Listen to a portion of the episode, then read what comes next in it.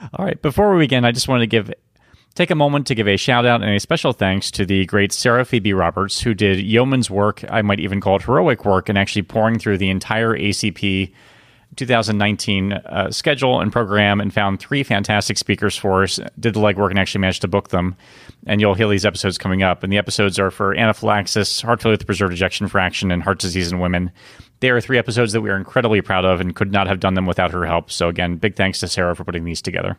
And of course, we also have to thank Beth Garbs Garbitelli, who did the cover image infographic and helped a lot with the show notes for this one. Justin Berk also put a lot of work into the show notes for this one. So thank you, everybody, for all your help. It takes a lot of people to keep the show running on a weekly, sometimes twice weekly basis. And we are so grateful to all the hard work that everyone's putting in. The Curbsiders podcast is for entertainment, education, and information purposes only, and the topics discussed should not be used solely to diagnose, treat, cure, or prevent any diseases or conditions. Furthermore, the views and statements expressed on this podcast are solely those of the host and should not be interpreted to reflect official policy or position of any entity, aside from possibly Kashlak Memorial Hospital and affiliate outreach programs, if indeed there are any. In fact, there are none. Pretty much, we aren't responsible if you screw up. You should always do your own homework and let us know when we're wrong.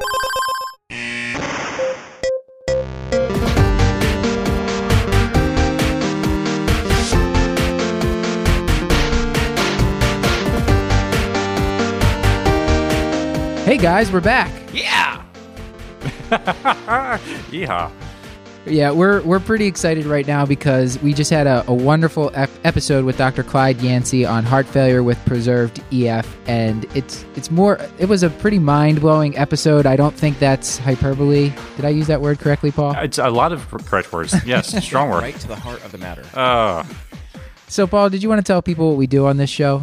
Sure. We are the internal medicine podcast. We use expert interviews to bring you clinical pearls and practice changing knowledge, which is certainly the case this time around with the great Dr. Yancy. I guess I should read a bio, and we should just get right to it didn't- because Did- um, he didn't berate the audience or anything.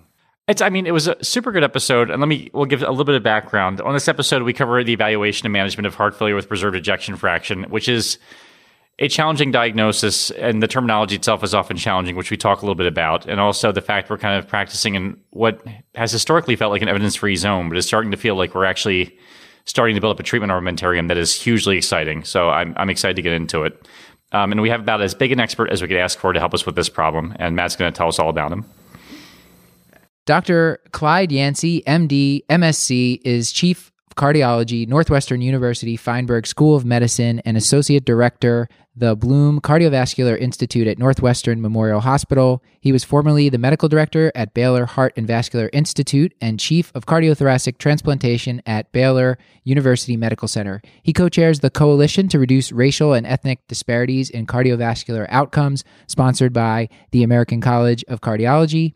He has served as president of the American Heart Association and on the executive council of the Heart Failure Society of America. He is a member of the ACC Guideline Task Force, which oversees the ACC AHA guidelines. His research interests include the emerging role of registries in cardiovascular diseases, management of advanced heart failure with new drugs and devices, and heart failure in special populations. He received his BS from Southern University, an MD from Tulane University School of Medicine, and an MSc from the University of Texas da- at Dallas.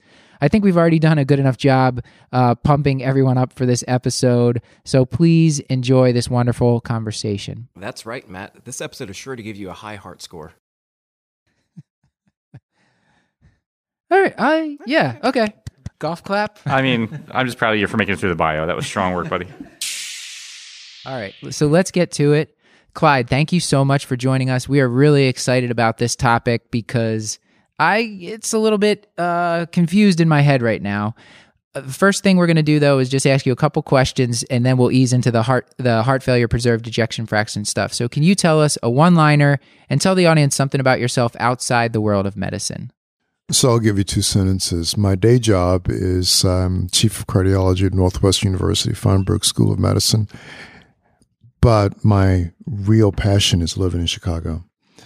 And so accommodating the weather, um, really enjoying some of the best restaurants on the planet, having an active lifestyle enabled by the third coast, Lake Michigan, and being able to gauge in all of the pursuits that um, bring me that bit of wellness that we all talk about, whether it's jazz or culture, arts, and Oh my goodness, sports. Not much about the Cubs right now, even though I'm a Cub fan, but we've got it all. And so, yeah, my day job is great. It's it's empowering.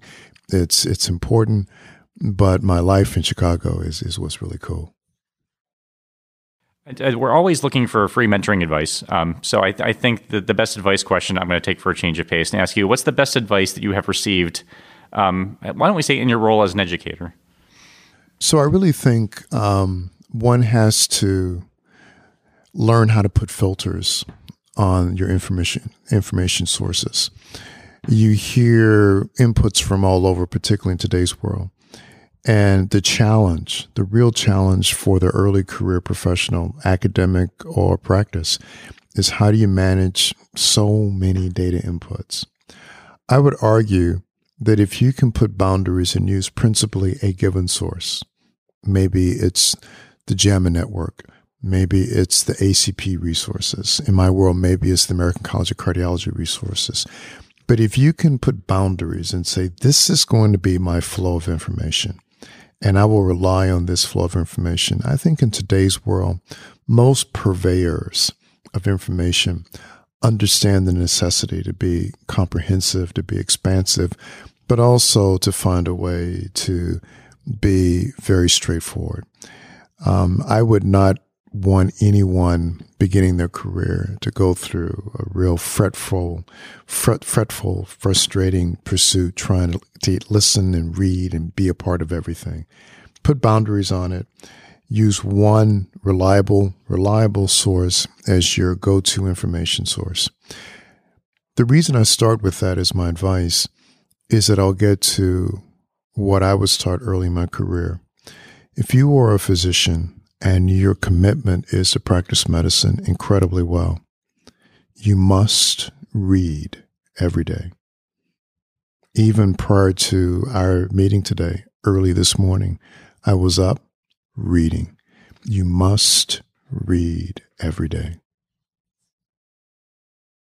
I think, Matt, correct me if I'm paraphrasing wrong. I think Gurpreet Dhaliwal kind of gave some more advice. There's just so much out there that you can't, you're not going to read every single primary article. So instead, find ways to, to funnel the really relevant stuff to right. yourself. So right. that's that's fantastic advice. And in your space, I mean, what, there's podcasts all over the place. I mean, I, I record several podcasts a month um, and make those publicly available. Um, there are any sort of digest in the kind of generic sense that capture information um, I subscribe to several online resources. So having a way that keeps you up to speed, I've discovered, quite frankly, that um, Twitter has been very influential. Every morning I get up at 4:45 and I spend the first five to ten morning minutes of the day just looking at what are the topical issues in my Twitter feed. It's amazing how much awareness, not knowledge, but awareness I have of what's going on. Maybe it's 15 minutes. yeah, I try not to look at the screen time report anymore. It's just. so we're going to start as per usual with a case from uh, Kashlak Memorial. So we're going to talk. This is one of my least inventive names. I apologize in advance. This is Ms. Diana Stalik. She is a 64 year old female. I, I know. I'm could not be more filled with shame. This feels Where's like a Stuart. High hat. Did Stuart incept that thought I, in your mind? I, Diana Stalik. Oh, when I found my. out that Paul's the one who wrote the script, I nearly had a stroke. I, listen, yeah. I'm not proud. I must have been in a bad, dark place. But in any case, Miss Stalik is here. She's 64 years old. She has a history of high blood pressure, type 2 diabetes. She's obese, has OSA. Coming to your clinic as a new patient, she's had a recent hospitalization for, quote, heart failure. Um, where it appears she was diuresed and started on a number of medications. She has a kind of nebulous discharge summary, as is often the case. According to this discharge summary, she had a, again, quote, normal ejection fraction, but had evidence of grade 2 diastolic dysfunction. So this is a not uncommon scenario, at least in, in my primary care office. But before we even get rolling, if we could start with some basic definitions. So this is uh, you know our episode about heart failure with preserved ejection fraction. This patient has diastolic dysfunction. I feel like the terminology often gets very confusing, and sometimes they're equated, but sometimes they mean different things. Could you just start very basically with us and sort of talk us through what HFpEF is versus diastolic dysfunction, and, and what those things mean specifically to you as a as a cardiologist? So, Paul. Yes. Paul, uh, let me give you the first big tip. Let's disarticulate diastolic dysfunction from any discussion about heart failure with preserved ejection fraction. Diastolic dysfunction describes a physiologic parameter that is determined in a non invasive lab or in a catheterization lab using very sophisticated methodologies. And it infers certain hemodynamic consequences and is associated not just with heart failure, but ischemic disease, arrhythmias, etc., particularly valvular heart disease as well. So let's be very clear and say the important thing here is was there a clinical syndrome of heart failure characterized by shortness of breath, an elevation in natriuretic peptides, a requirement for inpatient hospitalization with a need for decongestion. If all of those requirements are met, then the important conversation is about heart failure with preserved ejection fraction. And quite frankly, I think we have enabled the community because we've said, look, take the clinical syndrome of heart failure, not a mystery to any reasonable clinician, and understand that the measurement of the ejection fraction is your first discrimination point. It's the first branch in the tree. And as I've told audiences for many years, I've been thinking about practicing studying heart failure for over 30 years now. I still can't guess the ejection fraction at the bedside. I still can't do it. Take home message, take a picture. So if you just keep those things in mind, take a picture, get the number, discriminate low ejection fraction from preserved ejection fraction, now we can have a relevant clinical conversation. This may be a, a whole can of worms, but the whole borderline 40 to 50% ejection fraction how are we going to get into this? But how how do you think about that kind of gray area? So matt you really have just brought up um, what i think is a critical issue that might in fact reflect a pivot in the whole field of heart failure because there is a phenomenon of a clinical syndrome of heart failure where the ejection fraction is greater than 40 but less than 50 it's not just a bleary eyed echocardiographer who can't resolve what the ejection fraction is. Where it is very relevant is in that patient that previously had a very low ejection fraction and after exposure to medical therapy has improved and the ejection fraction is arguably between 40 and 50. That's one phenotype. Mm-hmm. There's the other phenotype where the patient has had heart failure with preserved ejection fraction for an indefinite period of time. And now the ventricle is beginning to remodel and we're seeing weakening of the ventricle. That's another phenotype mm-hmm. with certain therapeutic and prognostic implications. And then there's that patient who just shows up with an ejection fraction between 40 and 50 that worries us because we don't know directionally is that someone recovering from or someone who is becoming something else. So let me tell you the part about this that is most intriguing. For, for all of you, imagine what it means that someone that had a very low ejection fraction, when exposed to all the right therapies, the ventricular, the ejection fraction gets better. The ventricular function seems to improve. Mm-hmm. Imagine if you could biologically manipulate that process and every patient who showed up with an ejection fraction of 18 or 13 or 21, you could effectuate changes in medical therapy, lifestyle, etc., that would result in an ejection fraction greater than 40. Understand the prognostic implication of having an ejection fraction over 40 versus under 40. Mm-hmm. A substantial gain in longevity and probably quality of life as well. And so, yeah, it just seems like we are parsing classification criteria by throwing vernacular at this group between 40 and 50. But the science there is fascinating. Mm-hmm. And many of us are really thinking carefully about what does it mean? Is it manipulable? And I'll just give you one more insight. What I would suggest that we start to do, Paul, instead of paying such close attention to the diastolic parameters on the echo report, I do that. That's what we're supposed to do. Search for and pay attention to global longitudinal strain. That is a parameter of ventricular function that is less load dependent and is more associated with the integrity of the myocardium. What it means is this the ejection fraction is globally how much blood is emitted with each contraction of the ventricle compared to how much is in the ventricle before contraction, stroke volume, over end diastolic volume. Strain measures the deformation of the myocardium during systole. That's less load dependent and is more reflective of intrinsic ventricular function contractility, if you will. So, at low ejection fraction with strain that is still relatively preserved, that ventricle may get better, maybe gets lots better. But a low EF and a low strain, it's not a good combination. Is this a good time to you think talk about the pathophysiology uh, of heart of heart failure with preserved ejection fraction? Because I had always been taught, yeah, it's just people that have uh, chronic hypertension and then the ventricle gets stiff and they get heart failure preserved EF. And Chris, Stop we should. that. Okay, yeah, stop Just, that. just stop that. Okay, Oh gosh. In 2019, let's no longer promulgate that message. Okay. So we know we know that heart failure with preserved ejection fraction is an amalgam of a number of different phenotypes. Mm-hmm. And there are some very sophisticated ways of phenotyping the condition that our center and others have pioneered. But in large measure, we've used agnostic machine learning to understand what clusters of clinical parameters exist and do they infer a certain prognosis and do they define a certain phenotype? And the answer is yes. Regardless of the nomenclature, most of us know this. There is a cardiometabolic profile in HFpEF, typically the obese diabetic patient, usually with some degree of renal insufficiency.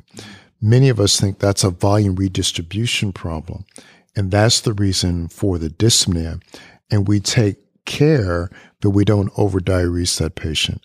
That may be the group where the SGLT2 inhibitors might be uniquely impactful. We know that there's another phenotype that is characterized by a disproportionate increase in pulmonary artery pressures. So, if you will, pulmonary hypertension associated with heart failure, EF being preserved. Perhaps that's going to be more responsive to a natriuretic peptide or some anti-fibrotic approach like a mineralocorticoid antagonist. And then we know for certain there's a cardiorenal piece. And that necessarily means we have to think about how do we optimize renal function. So it's interesting that we're coming forward with these several different versions of HFpEF that are very important. The reason I give you pause about hypertension, that was the more simplistic pathway. We thought that hypertensives developed left ventricular hypertrophy, developed stiff ventricles, and that was their heart failure. Now we understand that hypertension actually leads to reduced ejection fraction heart failure as often as it leads to preserved ejection fraction heart failure. And the most important thing is that the development of left ventricular hypertrophy is not a necessary consequence of hypertension. That's the pathologic consequence of hypertension. It's probably driven in part by a genetic predilection towards developing hypertrophy ventricle. So now what does all this mean for the internist? What all this means for the internist is just some simple measures. Start with the clinical syndrome of heart failure, determine the ejection fraction. If it's reduced EF heart failure, whole nother conversation. If it's preserved ejection fraction heart failure, think about the fact that there are many different types of clinical presentations that go with that. Understand that it's important to look at the comorbidities. Those are the areas where we have already well described therapies for diabetes, atrial fibrillation, hypertension, etc. Try not to think only about hypertension. Try to think globally about the burden of cardiovascular disease. the the talk of Paul was referencing this in pre-recording. The talk of this being part of an inflammatory condition uh, or inflammatory process. The, can you can you speak to that at all? So this is the conversation that I think is very, very relevant because especially if we think about this cardiometabolic syndrome, but even beyond that, we're beginning to understand that part of what may be amiss in heart failure with preserved ejection fraction is a deficiency of nitric oxide and an impairment in nitric oxide signaling that may be driven by an upregulated inflammatory stimulus, perhaps from obesity. The troika of hypertension, obesity, and diabetes is unbelievably powerful as a predecessor to the development of heart failure. 45 year old person with obesity, hypertension, and diabetes within 15 years. The risk of developing heart failure is four or five times that of someone who doesn't have those risk factors. A person who's 45 years old doesn't have those risk factors. Likely another 45 years before heart failure becomes an evident concern. Those three variables together are just that powerful. And it may be the commonality here is an inflammatory signal that downregulates cyclic GMP signaling, reduces the availability of nitric oxide, and leads to this vascular compartment stiffness, this increased production of reactive oxygen species. And why that's important is that that is probably a profibrotic signal. So to the extent that stiffness and renal insufficiency and abnormal compliance are associated with the clinical syndromes of heart failure with preserved ejection fraction, there are probably mechanisms, mechanisms that we're elucidating that take us from what you and I see in the office, the obese diabetic hypertensive patient, to the patient in the hospital with a clinical syndrome of heart failure. And I think that's just fascinating. So I, I, just want to ask about the morbidity associated with HFrEF versus HFpEF. So the overall five-year mortality or five-year survival, if we want to look at it optimistically, is about the same for HFpEF versus HFrEF. Is there any difference in the actual mor- morbidity or symptom uh, severity? Most of the information that references the poor outcomes in heart failure and the similarity between HFpEF and HFrEF reflects dated perspectives, accurate when the information was brought forward, but no longer relevant. Still very challenging to treat. Don't believe that I'm trying to suggest that there's been a revolution in outcomes, but there has been improvement. We know this. The most recent data inform us that in those persons under the age of 60, free of comorbidities, who are being treated for heart failure, with candidate therapy from the RAS inhibition category, the beta blocker category, and the mineralocorticoid receptor antagonist category, five year survivals are at least 82%, 18% risk of death. That's dramatically better than the 50% number that is replicated over and over and over again in every published domain. We know that best case scenarios now on evidence based therapies for heart failure, ambulatory heart failure, annual risk of death is down to 5% or less. So it is quite conceivable that we're entering an era, particularly if we enable patients with exposures to ideal therapies, where outcomes for HFrEF will be better. Outcomes for HFpEF are very fascinating because they are not driven uniquely by things like pump failure and sudden cardiac death. Rather, it's total cardiovascular morbidity, mortality, including sudden death, coronary events, as leading causes of death in that scenario. There's already some elegant data to demonstrate that the concomitant presence of important coronary disease and heart failure with preserved ejection fraction is much higher than we thought. So um, the question is quite appropriate. The answers segregate according to the etiology of death, but the takeaway message is that theoretically, survival in the setting of HFrEF is better and perhaps much better than it's ever been before. Morbidity is an interesting question. If we are able to modify hospitalization, which is the prototypical way of determining morbidity, um, we are prone to think that for HFrEF, we see improvement because so many of the therapies that are available, many practitioners forget, were deemed effective because there was a reduction in the hospitalization burden. And we don't have the same sort of um, construct for HFpEF. The other thing that's troublesome is that since we don't have really evidence based effective therapies for HFpEF yet, characteristically we see recurrent need for hospitalization in those patients as well.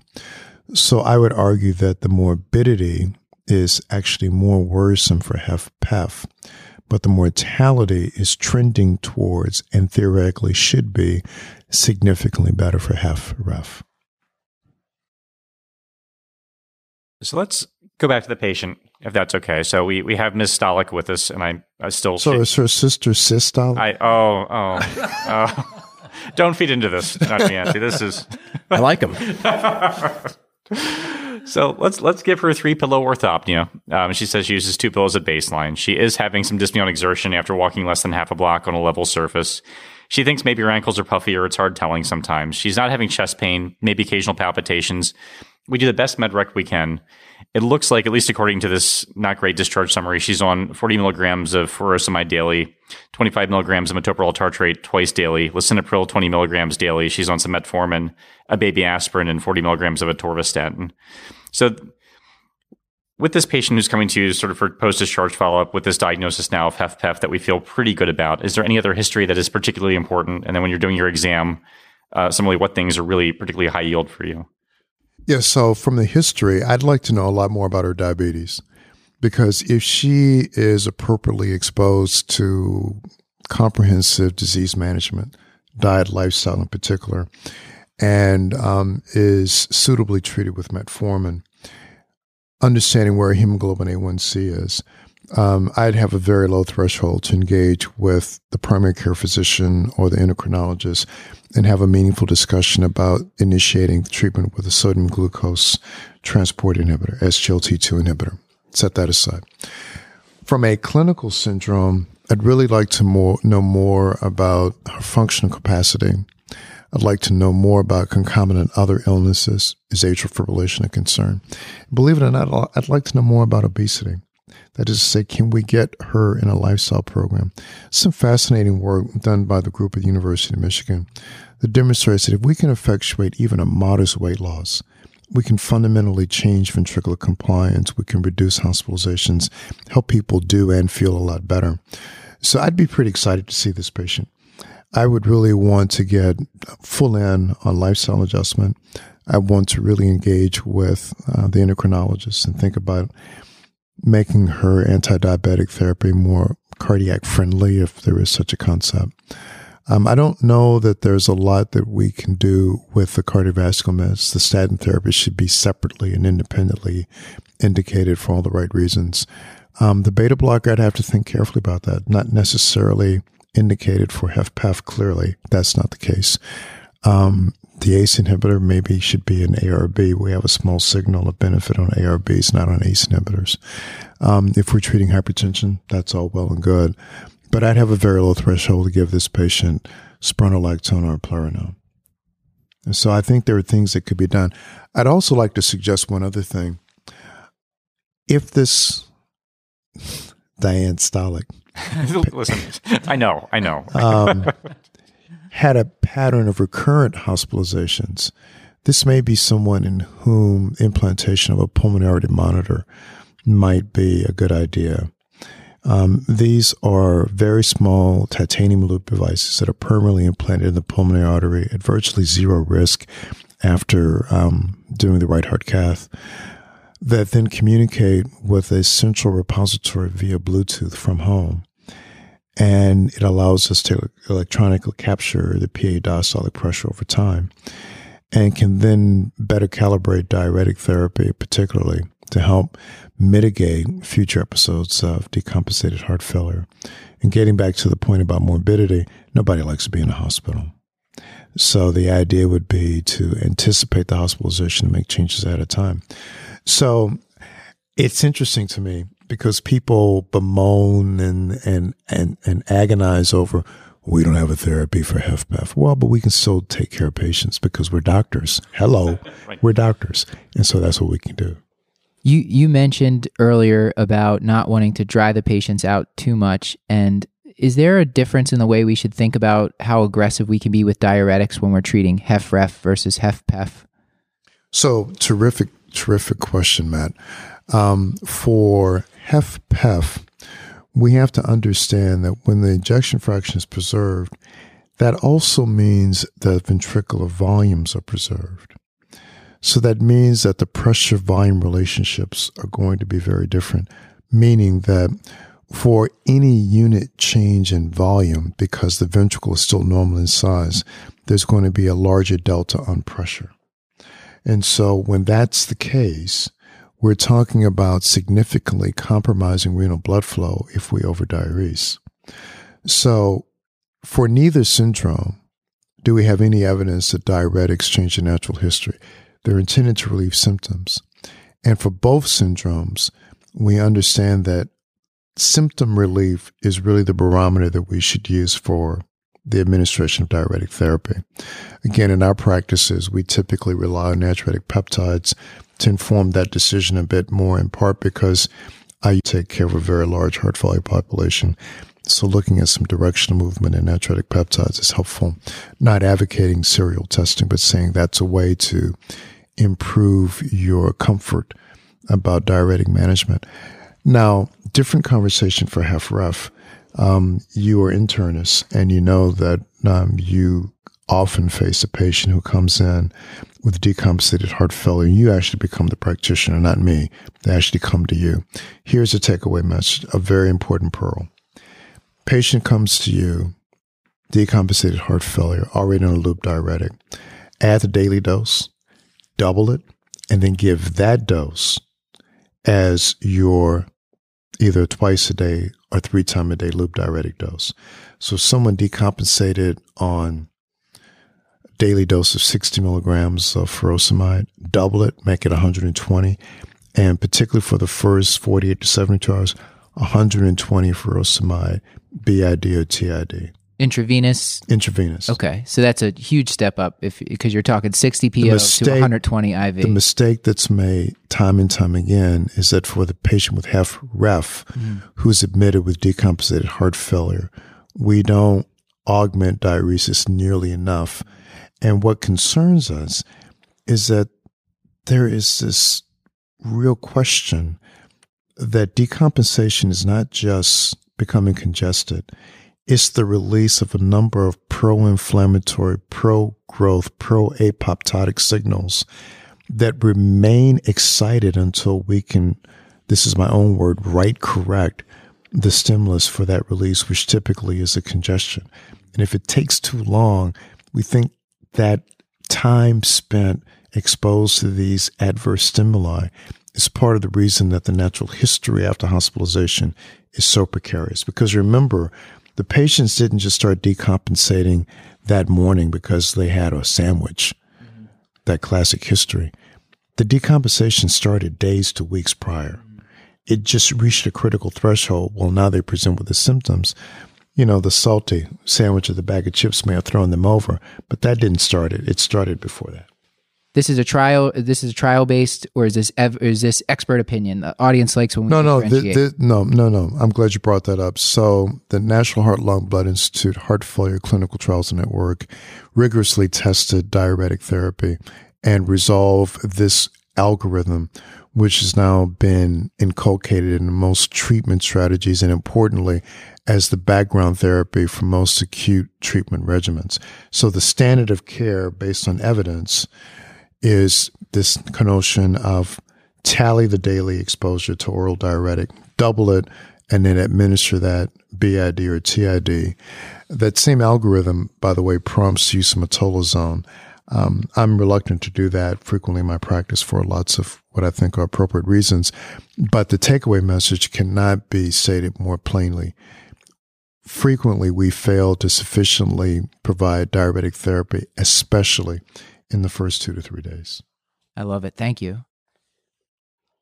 Before we've uh, touched on a lot of good treatment principles, I think, but before we get more into that, I did want to touch initially on the workup of, say, this relatively new patient to you, and what is there a role for ischemic workup right out the gate, and uh, where where should we go from here for this patient after we get them kind of optimized from a volume standpoint? So, terrific question. And Paul, I'll tell you, if you don't already know the status of the coronary tree, that just needs to be clearly established. Um, based on age alone, the pretest likelihood of disease is significant. And if other risk factors are present, this was a diabetic patient, diastolic.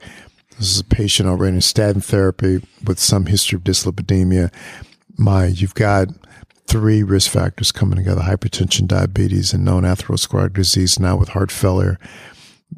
I would insist that in that case, we should know something about the coronary anatomy. Now, That doesn't necessarily mean going to the cath lab and giving dye and running the risk for the renal insufficiency. Increasingly, we're making use of coronary CT studies because if we want a binary answer, yes, no, is there coronary disease? The coronary CT, if you've got a very skilled lab, really gives you quite good information and helps at least articulate which way you should go. If you see that there's significant disease, then angiography is indicated. Um, perfusion imaging studies are good, but there's so many caveats about those tests, so many opportunities for a false positive test, so many issues for women, so many issues for people with conduction system disturbances. So, big fan of non-invasive testing for ischemia, but sometimes you need to know just yes, no, is there disease present?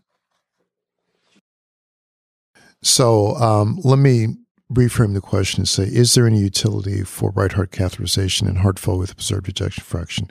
The answer is yes, surprisingly, and a strong yes. But here is a scenario for the patient who has exercise induced symptoms consistent with heart failure, but is seemingly comfortable at rest we will frequently resort to a right heart cath with exercise in the cath lab. So this is a tertiary care referral. But that is not infrequently the patient who has exercise induced pulmonary hypertension that then gives us much more precision in assigning the symptoms to a pathophysiology. But other than that, the right heart cath is, is really uniquely helpful in patients that have reduced EF heart failure that are not responding in a prototypical fashion. But for any patient in whom there is a diagnostic dilemma, um, our approach is to resort to diagnostic right heart catheterization pretty quickly so that we're not missing occult valvular heart disease, restrictive physiologies, things that might continually complicate treatment. So you guys didn't ask me a question that I want to answer. So we're really struggling with HFpEF, and you might want to say, so is there any hope in the future that this is going to be different? And we can talk about drugs in a minute, but let's talk about some different things. So there is this really novel technology that allows us to use echocardiography to image the left ventricular descending vessel and the intact chest. And we can then take our echo images and we can test for flow mediated dysfunction, endothelial dysfunction. And we've begun to identify that the HFpEF syndrome is uniquely associated with endothelial flow mediated dysfunction in a way that really informs exactly the kind of scenario you see with dyspnea, with need for hospitalization, pulmonary hypertension, etc. So it's a very novel, we think, useful future diagnostic strategy. So kind of blending both things, the right heart cath, the left heart cath, the idea that we can non-invasively image the LAD, look at flow characteristics and say that's the patient that's at risk for complications of HFpEF, and then we can better refine our therapies and target that patient. The second thing that's on the horizon, which is pretty fascinating, this may seem uh, counterintuitive, um, and it certainly is disruptive, but there's ongoing work now at the phase three level of creating LA to RA shunts and doing so uniquely in patients with pulmonary hypertension complicating HFpEF. So using an interatrial shunt to decompress the left atrial hypertension, which is a sine qua non of heart failure. That's what causes dyspnea. So decompressing left atrial hypertension without causing any evident harm by introducing the N-atrial shunt. So it, it is de facto an ASD, but with shunt ratios that are much less than two to one, but enough to decompress the pressures. And the early evidence now has consistently shown an improvement in functional capacity and a reduction in symptoms. So, and how far out has this has been looked at so far? Out to a year. Wow. And these are published data, and the phase three trials are going forward.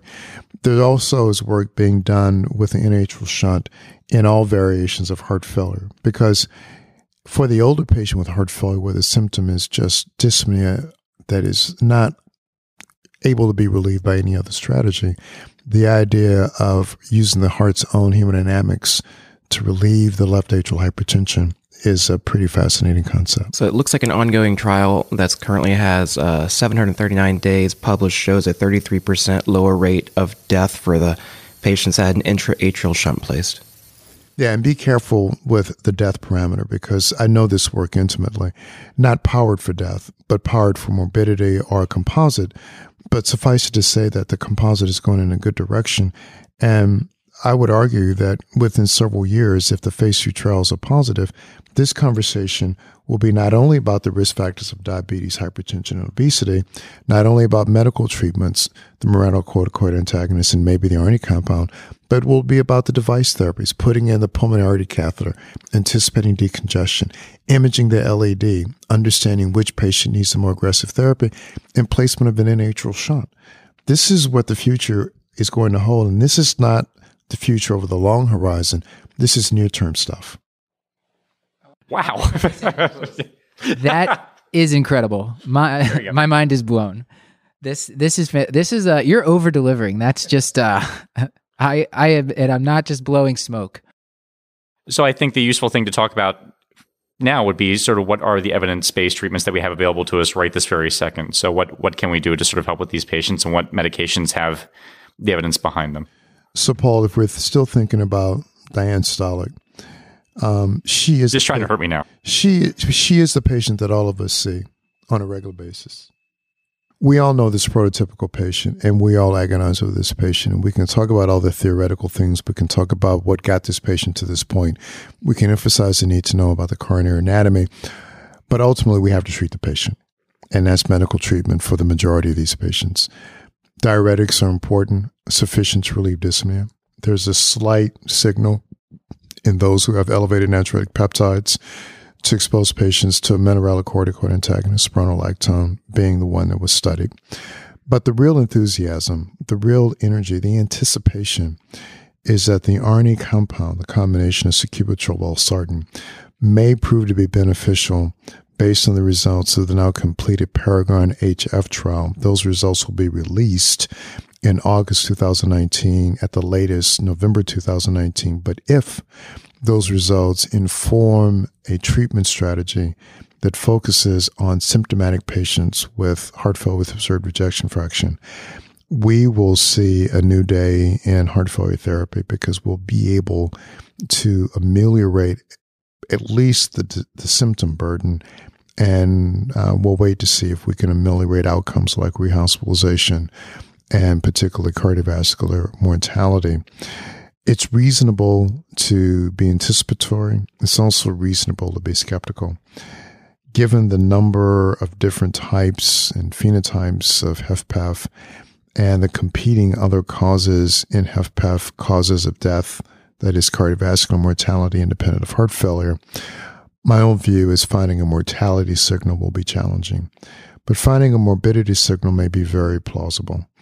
And to the extent that we can help patients live a better life, free of symptoms and with a lesser need for hospitalization, that will be a very good day. So, um, from the time of this recording, we're within, within months of having that information. And as everybody's want to say, we'll know when we know. But there are some theoretical reasons actually why the ARNI compound might work better for HFpEF than HFrEF in laboratory animals that have induced heart failure. Remarkably, the sacubitril component of the ARNI compound strikingly regresses evidence of fibrosis and improves ventricular compliance. And when partnered with RAS inhibition, there's a remarkable benefit on a regression in hypertrophy, along with the re- reduction in fibrosis. So you think about what that might mean clinically, that we can institute a regimen, the mineralocorticoid antagonist, the diuretic, the SGLT2 inhibitor, and maybe the ARNI compound now, that targets the biology, the biology of heart failure with preserved ejection fraction every single time we've been successful in medicine. with medical therapy every single time. It was when we targeted not the symptoms, but the biology, antimicrobial therapy, chemotherapy, ischemic heart disease, PCI. When we target the biology, patients get better. When we target chest pain, target fever, target dyspnea, we get nowhere. But it's a targeting of the biology. And that's what fascinates me. I mean, that's why I've made a lifelong commitment to academic medicine because I want to know why. And we're getting very close now to knowing why outcomes in HFpEF are not good and having an answer to what we can do about that why.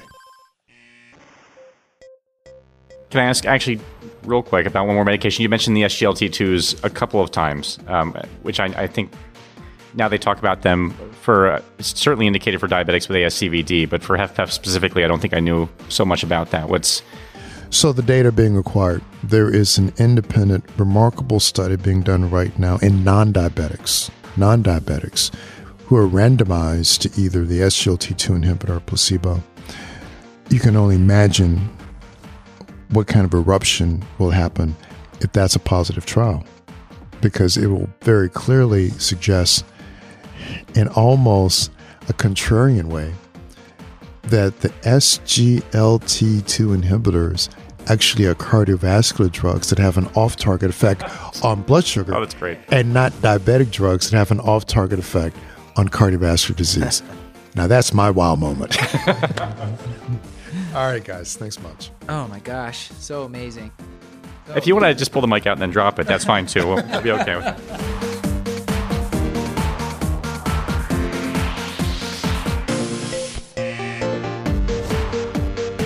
This has been another episode of the Curbsiders, bringing you a little knowledge food for your brain hole. Yummy. Get show notes at thecurbsiders.com forward slash podcast and sign up for our mailing list at thecurbsiders.com forward slash knowledge food to get our weekly show notes in your inbox. That's right, Paul. We're committed to providing you with high value, practice changing knowledge, and to do that, we need your feedback. So please subscribe, rate, and review the show on iTunes or contact us at thecurbsiders at gmail.com. A special thanks to our social media team, Hannah R. Abrams on Twitter, Beth Garbs Garbitelli on Instagram, and Chris the Chew Man Chew on Facebook, and also our producer for this show, the one and only Paul Nelson Williams. Until next time, I've been Dr. Stuart Kent Brigham. I've been Dr. Matthew Frank Watto. and I remain Dr. Paul Nelson Williams. Thanks. Goodbye.